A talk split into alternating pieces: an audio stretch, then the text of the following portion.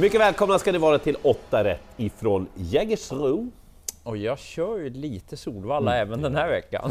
eh, det är ju finaler i eh, nya serier som mm. körs på Solvalla. Det betyder väldigt bra lopp hos dig. Ja, många sugna att vara med i finalen. Man fick inte vara långt ner på den där listan för att få vara med. Så att, eh, är det kul, det är bra klass och så är det ju då lite hästar som vi känner igen från de tidigare veckorna. Härligt initiativ också. Ja, verkligen. Eh, vi börjar nere på Jägersro, V86 första avdelning. Och då ska vi ta ställning till jättefavoriten 4 Four Guys Dream. Mm. Och det normala hade ju varit att säga att han brakar till spets och så vinner han det här loppet och sen är det slut helt enkelt. Precis. Men. Han var sjuk när han startade senast. Mm. Efter det blev han lite konstigt halt några dagar och blev struken. Ja. Nu har Håkan K Persson som tränar specialkänt på hästen verkligen så att det ska vara bra inför det här. Mm. Men det är ju fortfarande länge sedan han startade, mm. även om han har gått bra efter uppehåll. Vill jag ta honom då som jättefavorit och rekommendera spik? Känns inte helt bra i magen. Ja, men nej, det kan du ju inte göra. Nej, nej. Och sen har vi omgångens ändring här också. Jaha, se där. Ska se om du kan gissa vilken. Hmm. Vad kan det vara?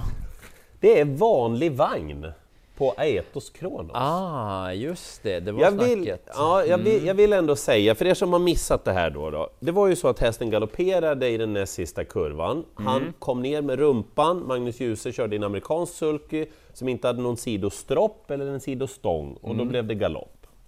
Vad sa Djuse efteråt? Han sa han kändes precis som i fornstora dagar, han kändes grymt bra hästen, ingenting. Jag skulle ha haft det och korrigera så hade det gått jättebra. Ja.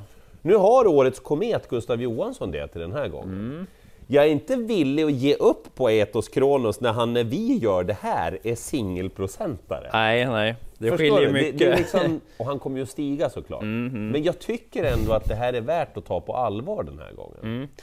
Och tar jag två kan jag ta tre, och hur har nummer två Arvid SH sett ut nu på slutet? Väldigt läcker. Alltså det är yikes alltså. Mm. Gå in och titta på loppet senast till exempel så fattar ni. Lyxsträck såklart, men jag vill inte spika Four Guys Dream, i alla fall den här gången. Nej. Eh, ingen spik i avdelning två sen heller tycker jag. Mm -hmm. Men rätt att Bugatti Hall blir favorit. Det var en rejäl insats senast. Ja, var det lite vi har lite skämskudde ja, efter... Vi, vi jämför ju två hästar från Claes Sjöströms stall. Everon som startar mm. under lördagen Just det. och, och så Bugatti Hall. Och vi trodde ju att Everon var mycket bättre. Ja, men den där insatsen från Bugatti Hall senast. Vilket Sjöström sa också. Ja, han sa det, det lika han bra. Ja, och det fick vi se, så att, mm, lite skämskudde så sett. Men ja, rätt han blir favorit här. Men jag vill inte spika. Jag har en annan som jag tror mer på i loppet. Mm. Och jag tänker den här spelkassan. Ja. Ska vi ta den här? För jag tror att jag har med dig på tåget på 5 SG Mistral. 600 kronor kvar. Mm. Så här är det med vinnare, plats och tvilling. Mm, Metodiskt, ju... lugnt mm. och så vidare. Och så får man några örfilar, men Snart sätter vi tre spel i rad. Ja, så jag tänker att Örjan får fixa den här gången med Eskil Mistral, som inte har vunnit lopp ännu.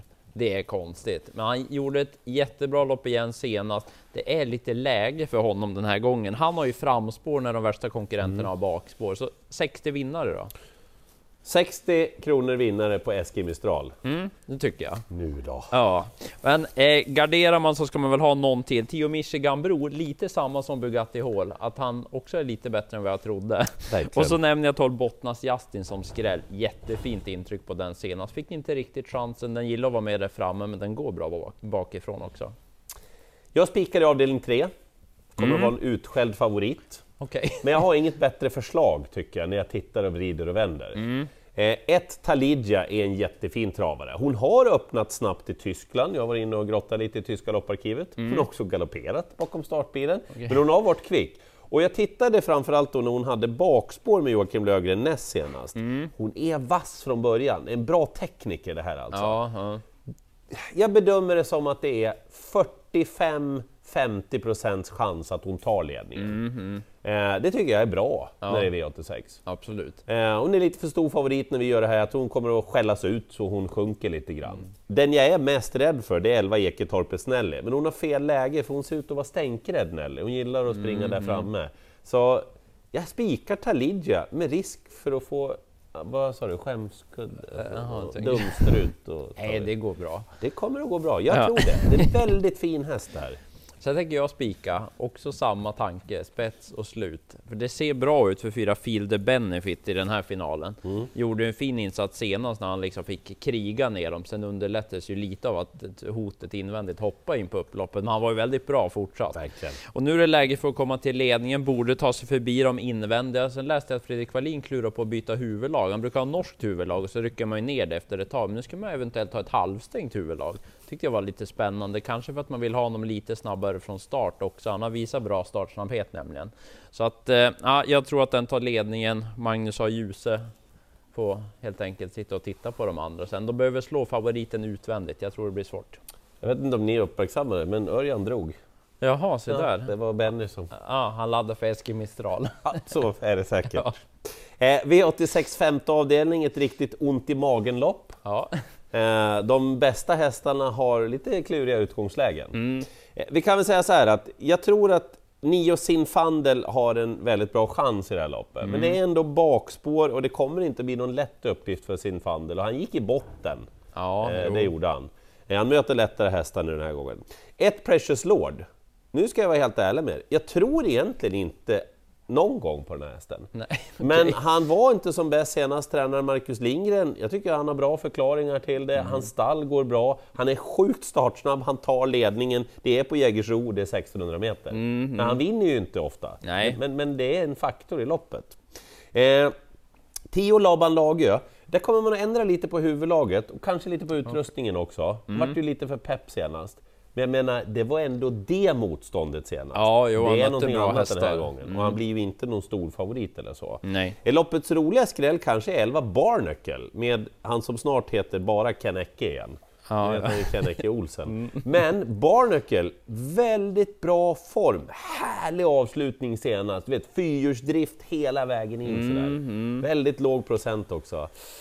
Det blir nog rätt många för mig i det här loppet. Jag vill ha många i avdelning 6 ja. också sen, för det är också sånt här ont i magen-lopp. Eh, svårt vem som ska vara favorit. Oh. Sju Radetski är favorit när vi gör det här. Den kommer nog leda länge om den kommer till ledningen. Mötte ju Mares Dreamboy bland annat senast. Så att, ja, den kan leda länge, men undrar om inte 15 Electrical Storm ändå ska vara favorit. Han är ju sådär jobbig att ha med sig in på ett upplopp. Han spurtar ju förbi ja, men, vem som helst i princip. Och Mattias Djuse, om vi ska prata stall i form. Men vad i ja, all går, sin dar alltså. Jag tror inte många stall i Sverige har bättre form. Han har väl bäst stallform ja, av alla? Jag kollade på de senaste 30 har de vunnit 12, varav 23 pallplatser på 30 senaste. Det är ganska bra det. Så att jag, jag tycker Electrical Storm ska vara favorit. Men spännande då, apropå Mattias Djuse, så har han ju fem Davenport som ska göra debut i hans regi. Jag läste att han var rätt så nöjd med träningsrundan där. Ingen toppform när han kommer ut och så spår fem i volt då. Men den, den ska ju vara betrodd, det är en kapabel häst. Men jag nämner två skrällar. 10 Dream Creation, har lopp i kroppen. Tål att göra jobb, liksom den här Neo Fighter Simone också fin form på Fighter Simone. Så 10 Dream Creation, 9 Fighter Simone. Om någon av dem kör fram utvändigt, ja. slipper dra fram de där tilläggshästarna. Kan gå.